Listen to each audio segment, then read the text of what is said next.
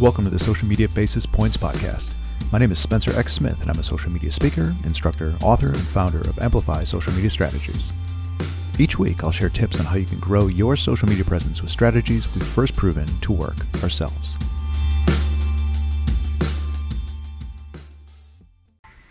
NASA doesn't need a social media communications policy, and neither does your company. I was listening to an interview with John Yembrick from NASA, who runs their social media department. Now, this is not a small organization. They have 200 people working in social and 500 separate accounts. The interviewer asked him, Look, you're a giant government bureaucratic organization. How did you ever get this approved to use?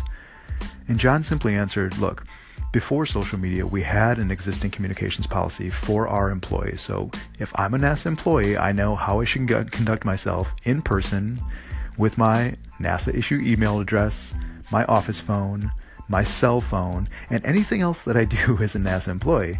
So when social media came along, we simply took that existing communications policy and we said, look, all of the stuff that applies to every other way you communicate right now, that applies to social media as well.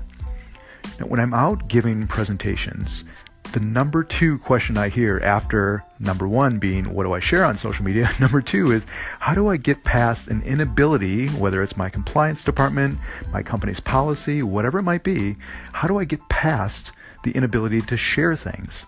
What I'd ask you to consider is think about NASA. Think about taking something that you already have in place as a policy and simply apply that to social media as well. Trust yourself, trust your employees, and allow people to use the greatest mechanism there's ever been to create and share content. Start using social media more for your business by sharing what it is that you know and watch your business grow.